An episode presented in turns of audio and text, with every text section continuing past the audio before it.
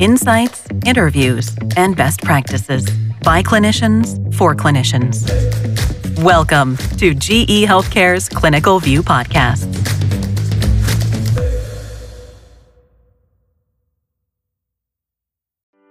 Top Med Talk. Well, hello, it's Anesthesiology twenty twenty-two here in New Orleans, Louisiana. Top Med Talk is here in the exhibit hall at booth twenty-two forty-five. Excited to be here, another buzzing exhibit hall. I'm Desiree Chappell. I'll be your host today, and I'm joined by my co-host, Professor Monty Mythen. Hello, Monty. Great to be here, Desiree. Great to be. I was just reflecting on where we were for our first A S A. Yeah, what was? I where was? It was in, I wasn't there. Oh, you were. That's why. Thanks. I that's why I couldn't remember what happened. So that must because I wasn't here to remind you. That must have been Boston. It that was Boston. Boston. So that's yeah. the only one you weren't at. But so welcome, Desiree, to well, the Top Med Talk. Thank you, Monty. So you've been with us. That must have been you've been with us four years and three hundred and sixty-four days or something. That's correct. But, but five years at the A S A. Every yeah. meeting that they've had, yep. we've been here, haven't we? Yep, yep absolutely. Yeah. Including when we weren't here. Yeah, that's right. We were kind of here when we were here. Um, yeah. Well, Monty, this is an amazing booth, Beautiful. Isn't it? Like, this is the evolution of where we've been. I think we started on the corner. We and did. A, a we, started, we had our very own table yeah. to start with. And, uh, and that seemed to work okay. And we've evolved through some lovely booths over time. But this is the pinnacle. We've it reached is. the pinnacle. Yeah. So no, we've reached the pinnacle for now. But that's right. More There's always come. more to come. More to come. Uh, well, we do want to thank the American Society of Anesthesiologists for supporting us to be here and the generosity of providing us this space. It's absolutely amazing. The live stream as well. So you may be watching at home. If you're not, you're listening to this over the next couple of days. We actually are live streaming this an entire event. It's at live dot top med talk dot com. That's live dot top med talk dot com. Check it out if you're listening. You can find all of our conversations that we um, are having throughout the meeting. The schedule is there. If you missed anything, you see the schedule and you missed it, you can go to live dot e b pom dot org. That is E B POM, E B P O M, which is evidence-based perioperative medicine. Tell us just a little bit about that real quick, Monty. Uh, twenty-five plus years ago, after I came back from Duke, which we'll talk about in a moment, to return to the U K to take up my position at University College London, I was hearing about this perioperative medicine thing, and we decided that it was the future. So we set up this conversation about evidence-based perioperative medicine that turned into a meeting, first in Ireland and then in London. And from then, twenty-five years later, it's lived on. E B POM is a global presence. We have meetings around the world. London, Ireland, U S A. Singapore's coming up in December. If you want yeah. to go to Singapore, E B POM, Asia Pacific. Right, very good. Well you can find us. it there. Yeah. You can find all of our previous conversations, which we have worked with our next uh, speakers, G E Healthcare, in the past. Um, you can find those at top med talk dot com, so do check that out. But without further ado, we definitely want to get into our conversations today. And it is with my great pleasure that we introduce our, um, our guests. We have Doctor J W Beard, Uh, Eric Rudinger, and Doctor Guy Deer. Gentlemen, thank you so much for joining us. Thank now, you for having us. J W, I want to start with you first. Tell us just a little bit more about yourself. Uh, so I'm an anesthesiologist. I'm the chief medical officer of G E Patient Care Solutions, which is one of the businesses that exists in G E Healthcare. We're the acute care business, essentially. We're providing technologies that are used predominantly in hospitalized patients today. That includes anesthesia delivery, patient monitoring, diagnostic cardiology, maternal infant care, some digital health products. And uh, it's for our anesthesia business that I'm here um, supporting G E this weekend. Yeah, we see G E. They're they're very prominent. Yep. That's yep. great. Yeah, that's wonderful. And one of our biggest sponsors. They are a wonderful thank sponsor. So thank you Absolutely. so much for um, all the generosity that you guys have shown us over the years, um, for sure. Now, Eric, why don't you get, introduce sure. yourself? So Eric Rudinger, I work closely with J W. I'm the general manager for anesthesia and respiratory care within the patient care solutions business of G E. So I've been oh. in this job for a little over a year. Okay. Um, so relatively new to acute care and anesthesia. Yep. Yeah. Spent some time in cardiology before then. Oh, very good. But okay. Thanks for having us. Well, actually, what I have to highlight for Eric is not only the, the wonderful conversation that I'm sure we're about yes. to have, but you got to show them your shoes. They Put like those the shoes. shoes. Up those oh, are amazing Chucks that are G E Chucks. Yeah, G E you Healthcare. Can, yeah, you know, Chuck, we're, is that what Chucks? Is? We're in the process of Converse of spinning out as a public company. So these are just a, a subtle little nod to the the compassion purple that will be G E Healthcare going forward. Oh. So, so yes, that's the subtle bit. G E Healthcare. Yeah. Got it. Okay. Yeah. I was just looking at the color and the G E bit. Okay, I'm going to tell you now. if yeah. you want to win me over forever. A pair of those. What a pair, size? A pair what of size? Those. I can't tell you on camera. Are you kidding me? That is not. She's under contract. We'll work that out later. Oh, no of course. Thank you. Yeah.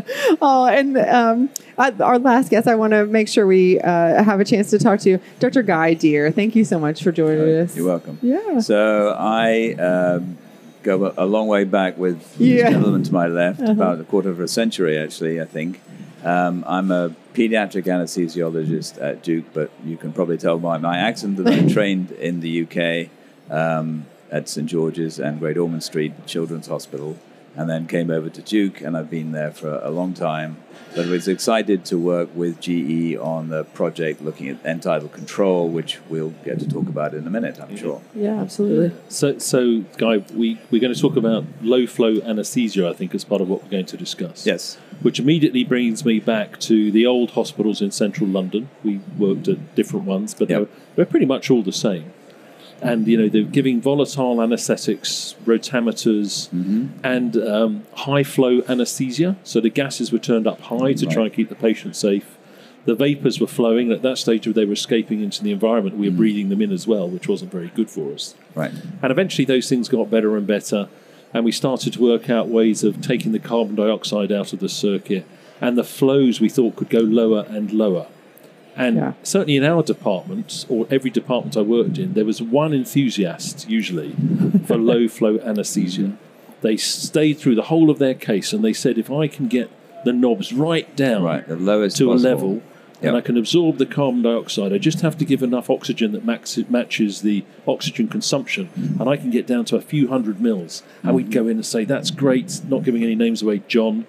If you're watching, great, John, that's really fantastic. I'm going back into my room and turning them back up because that's just too hard. Is that the world that you grew up in I, as well? I definitely remember that scenario, absolutely. And there was always one or two people doing this crazy stuff. And it seemed to be too much on the edge and yeah, just too, too scary. Yeah, too scary. And then suddenly, it happened earlier in the U K than it happened in the U S A. These new anesthetic machines arrived. And you said, I want the oxygen level to be that, and I want the vapor level coming out of the patient to be that. Yes. And it just happened. And now the younger people who've trained in Europe don't know that, that there's a different way of doing it. But mm-hmm. I'm thinking this is just more recently happening in the U S A. Is that right? No, it's really just an, a brand new concept, and we're kind of excited that it's finally here. Um, again, talking to colleagues in other countries, we have good experience looking at these devices, but now it's it's finally available in the U S, which it, it, is great. It's so brilliant that, that um, as I say, we grew up through it. So, you know, in the same way that we didn't have mobile phones and the internet mm-hmm. and things like that, the youngsters in Europe have thought this is just normal, right. that you hit the two buttons. So they say, well, it's not exciting. Mm-hmm. Well, you know, it is exciting if it's new to you, yes. and it's it's it makes life easy. It's great for the patient. Yes. You can get the depth of anesthesia right, and really importantly, it's good for the environment. is a is a factor that we're discussing now. So please tell us more about that. I've done a lot of talking. Yeah, That's I, one of my problems. Well, and actually, I was going to um, ask you, Doctor Beard, just walk us through a little bit about low flow. I mean, I know they went through that, but you know, from what we've been seeing in the past, and maybe you know where we're going. Yeah. So I think t- to start, low flow, I think is. historically had many different definitions. Yeah, I was going to ask. There may be d- definitions d- like what does based it actually upon mean? the percentage yeah. of the patient's minute yeah. ventilation, or is it a percent of rebreathed gas that would define low flow, or is it a specific volume flow threshold, like less than a liter per minute, or is it something that's more physiologic, like low flow is providing the amount of oxygen that patient is requiring metabolically per yeah. minute? And I think where it sorts out is probably going to be along the lines as, as recently discussed in the A P S F newsletter. It's kind of a toward, kind of getting towards that physiologic match, but making sure it's within the provider's level of comfort. Yes. In terms of where they're comfortable with the with the flows being set. I think the challenge with low flow is that it does require significant amount of vigilance compared to the the. traditional free gas flow methods of really just putting in a ton of gas and not needing to adjust those flows over time.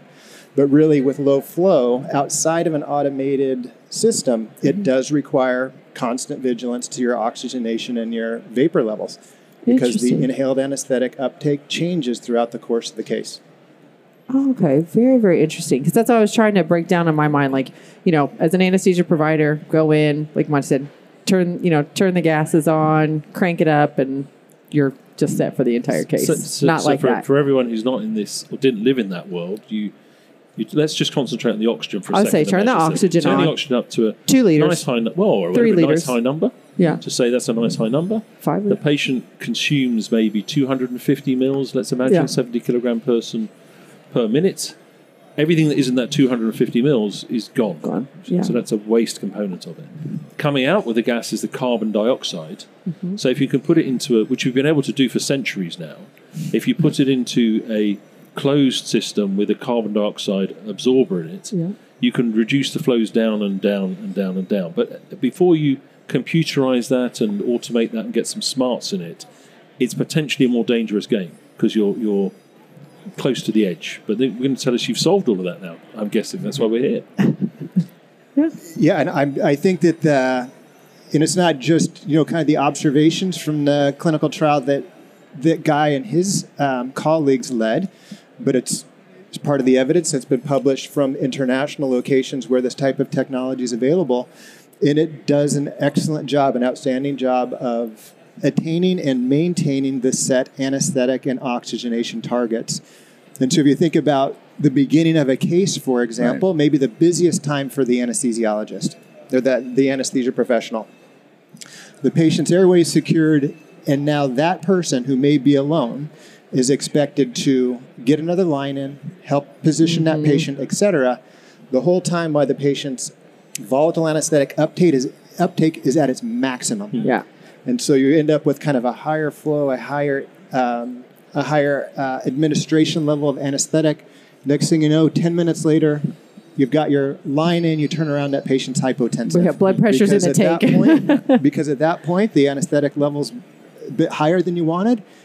Maybe you've got sterile hands at that point, and you know, technology like end-tidal control enables the anesthesia provider to set that level. Mm-hmm. So, for example, one M A C of whatever inhaled agent you're using, and then you can get to work on things, and the machine will keep that patient at one M A C based on that end-tidal level. So it's a form so of autopilot or fly-by-wire. I'm sailing my ship. I need to do whatever. Mm-hmm. Hit autopilot, hold the course. I'm flying the plane.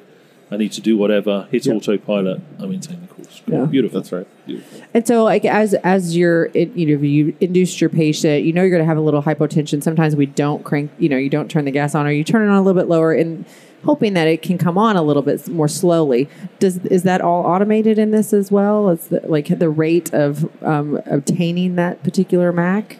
Yeah, and um, Guy, I'd be interested to hear sure. your experience at this point. Because the induction period, there is a lot of change that goes yeah. on in yeah. induction. Yeah. And certainly technology like end-tidal control clearly is does an amazing job during maintenance, but I also think it has yeah. applicability during induction. Yeah. Guy, do you recall how you used it during induction? And, and emergence. Yeah. So okay. obviously we'd like the patient to wake up swiftly and safely at mm-hmm. the end. So it does help dramatically with purging vapor and okay. getting oxygen safe. But at the beginning, the provider can set the levels that you think are appropriate. The device will get to that set point within about ninety seconds very quickly oh. and then ramp down so the flows will drop and the agent will drop automatically and we'll get to the new set point. We talked about a high flow during induction. That's obviously sensible. We want to get the number of molecules of inhaled agent into the patient, but once we've got there, we don't want to overdo it. Right. The flows will cut down to the basal level, which might be zero point three or zero point five yep. liters per minute, and we're now cruising at a safe and controlled fashion, and uh, not much is going out of the door. That is incredible. I mean, as a clinician who struggles with that every, you know, every case, thinking, you know, that you can have something that you do, because I mean there is a time period of right after induction you're already worried about that. You don't necessarily want to, you know, dose them up with vasopressors until you know what the blood pressure. I mean, there's a lot of things that we can unpack on that. That's really, really interesting. Um, J W, J W uh, mentioned that there was a study that you did. Can you walk us through a little bit about that? Right. So this is a multi-center study uh, in four different institutions, and we had patients who were either used the new device or just kind of standard anesthesia practice, and we compared and contrasted how they how they got on.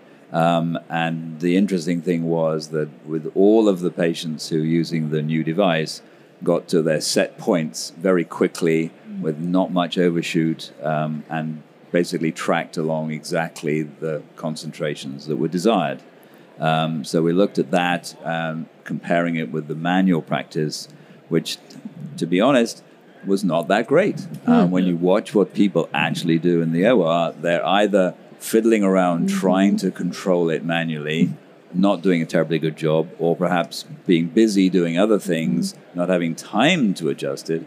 And we found that the manual control was really fairly poor, whereas the automated device was amazingly accurate yeah. all the way through, whether it was going up in concentrations at the beginning of the case, changes in the middle when more stimulation perhaps, or then particularly at the end when you want to come down on your agent, it would get rid of the agent so very it's not, rapidly. It's not undermining the clinician, it's enabling exactly. the clinician. So you choose the You choose the concentrations. The yeah. Yes. Yeah. Okay. And that's, to me, that was the beauty of it, that it, it enhanced our ability to get to the set points that yeah. we desired rather than hunting around trying to pick a place to go. Yeah, that's interesting. So, question. You just mentioned that you would have these crazy people come in and change all your flows, and then you change it back as soon as you came in. What is the adoption like? What did you know your colleagues and the, the participants in the study kind of talk about that? Was that one of those moments, or was it like, wow, this is actually really useful? I mean, I, we had a lot of comments, and we asked people to be free and, and honest about what they thought.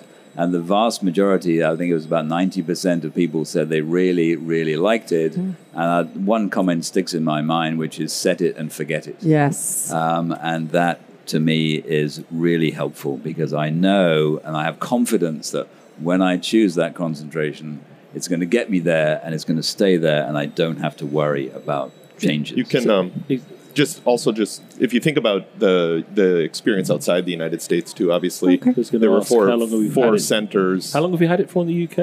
Um, the, I think the automated systems slightly more than ten years. Yeah. Exactly, no, yeah. two thousand eleven or two thousand twelve. I, yeah. I, I don't think anyone does it the other way now. Right. Yeah, that's right. That's so what that was my point. You know, it's like, kind of like, why would really? you? Almost a hundred. Yeah. It's almost a hundred percent adoption. Yeah. So oh, okay, it's like standard of care in Europe. And was that was that a pretty widespread adoption pretty quickly, yeah. or yeah, yeah. yeah. it was like wow. This is a game changer. Yeah. yeah. Part of the part of the reason there was a delay of a decade between Europe and here in the United States is so the end-tidal control software is a class three medical device. Yes. Yeah. Yes. And so the, the clinical studies Doctor Deer was referring to, you know, were ultimately tied to the P M A process. So, mm-hmm. you know, he a lot of credit goes to, to Doctor Deer and the other the other centers in this study, you know, remaining persistent in the process of demonstrating to F D A that this thing that was right. out there in Europe and standard of care, you know, yeah. met the thresholds in this country for us to be able to bring the, the technology to market here as well. So, yeah. So where, like, or how, um,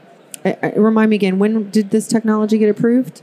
It's been around here in the U S? Um, in the spring, so in okay. late March. This, a very this year. End, oh, this a very year. End of the first quarter of this year. Okay, yeah. all right. That's really interesting because, you know, I was, would love to know, like, where is it right now and, it, you know, what's the penetration? Um, I know as we're, you know, going beyond and looking at anesthesia machines and, and things like that, um, you know, the options that we have, there's a, there are a lot of options out there. Yeah. This sounds like kind of a bit of a game changer for you guys. Yeah, we definitely think so. We're...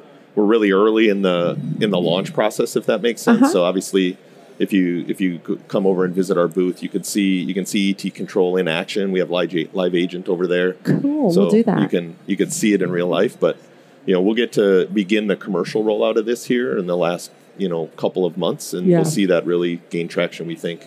Over yeah. the course of the next year or so. Yeah, fantastic. Any other points that you guys wanted to sh- to share with about that tech new technology? Yeah, I mean, I would just. My initial reaction to seeing it in a simulated environment was like, "That's it." Yeah. Like, it's, it's, like I hear, I heard about it. I'm like, "Oh my right. gosh!" Like we're finally going to have this in the United States, and it is the the technology underpinnings of it are so robust and it performs so well mm. But the anesthesia provider's end of it, it really is just establishing targets for the end-tidal anesthetic, targets for the end-tidal oxygenation, and then going about your business and doing the other parts of patient care. It doesn't add a technology burden to the anesthesia provider. Mm-hmm. And by mm-hmm. removing those repetitive manual tasks associated mm-hmm. with, with delivering low-flow anesthesia, it, it's really... Um, It's re- remarkable. Yeah. And I think there was a question about the environment earlier. Yeah, it's, that's what I was going to mention. Makes a big, yeah. big the value proposition and, here regarding yeah. the environment. So it facilitates low-flow anesthesia and lower inhaled anesthetic use. So yeah. there's less waste. Because you recycle and, the agent as well. You don't waste the... That's the, exactly the right. Yeah. So there's in, uh, inhaled anesthetics are potent greenhouse gases. Yeah. And um, there have been there have been some studies that estimate the carbon footprint that comes from mm. anesthesia delivery within health systems. I believe there's some data from mm. N H S, actually, which yep. attributes a sub- substantial portion of their greenhouse gas emissions to anesthetics.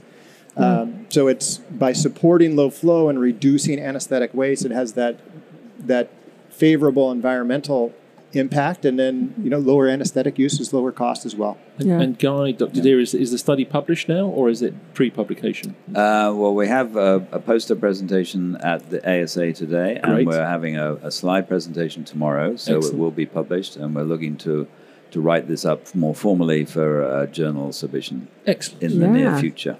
Choose, choose well. So. Yes, yeah. Watch the slides tomorrow. Excellent. We're looking forward to it. Yeah. So just wrapping up, guys. Value proposition of this new technology. The technology is End-tidal. Say it for me one more time, Eric. End-tidal Control software. End-tidal Control software. That's right. And value proposition for that. Definitely ease of use for providers. I think that's a push it, yep. set it, and forget set it. it. Forget it. Um, yep. Greenhouse gases, and I would assume patient safety. Oh, yeah, of course. Yeah, you guys should speak to that. Yeah, Doctor Right. Deer. I mean, I think uh, the ability to have this device helping you get to those set points quickly and safely definitely um, makes the provider more confident that what they deliver is what they want and what will be appropriate for the patient. Yeah. And it changes very fast, which is also fabulous. Yeah, absolutely. Gentlemen, it has been a pleasure. Thank you so much for sitting down with us on Top Med Talk to talk about this really cool, new, interesting technology. And thank you for wearing the shoes, Eric. And we'll, we'll figure that out. G- so G E Healthcare, what yeah. do, what do, yeah. what's, what's that all about then? I've just noticed that uh, yeah. I think yeah. you touched on it a little bit before. It's a new thing. It will well, be G- an independent company. Go ahead. Eric. Yeah, so G- GE announced uh, a while ago that, yeah. that it's splitting into three separate businesses. So G E Healthcare will be the first of the G E businesses to, to ultimately go out on its own. Excellent. Uh, we said a few weeks ago that that'll happen in the, the very early part of twenty twenty-three. So we'll keep the name, uh, slightly different font, new color, capital C for care. Uh, but we're excited about it. It'll be, I like you it. know, obviously we're very focused on yep. innovation, and, and doing that as a standalone company will be exciting. Focus on patients, focus on clinicians, Absolutely. and yeah. technology to meet their needs. Yeah, very, so. very good. If you're interested in more conversations that we've had, G E, with some of the new technology that you guys have been doing, and more further to this conversation, you do do check us out at top med talk dot com. We have those from this past summer when we were at E S A, and um, lots of really great conversations throughout um, the last year. So do check that out. Top Med Talk. Do check us out for our live stream from Anesthesiology twenty twenty-two, live dot top med talk dot com. You can hear all of our amazing conversations live during Anesthesiology twenty twenty-two. You can find the schedule for all of those at live dot top med talk dot com. Cheers. Thank you for listening to Clinical View Podcasts, brought to you by G E Healthcare. Expand your view at clinical view dot g e healthcare dot com.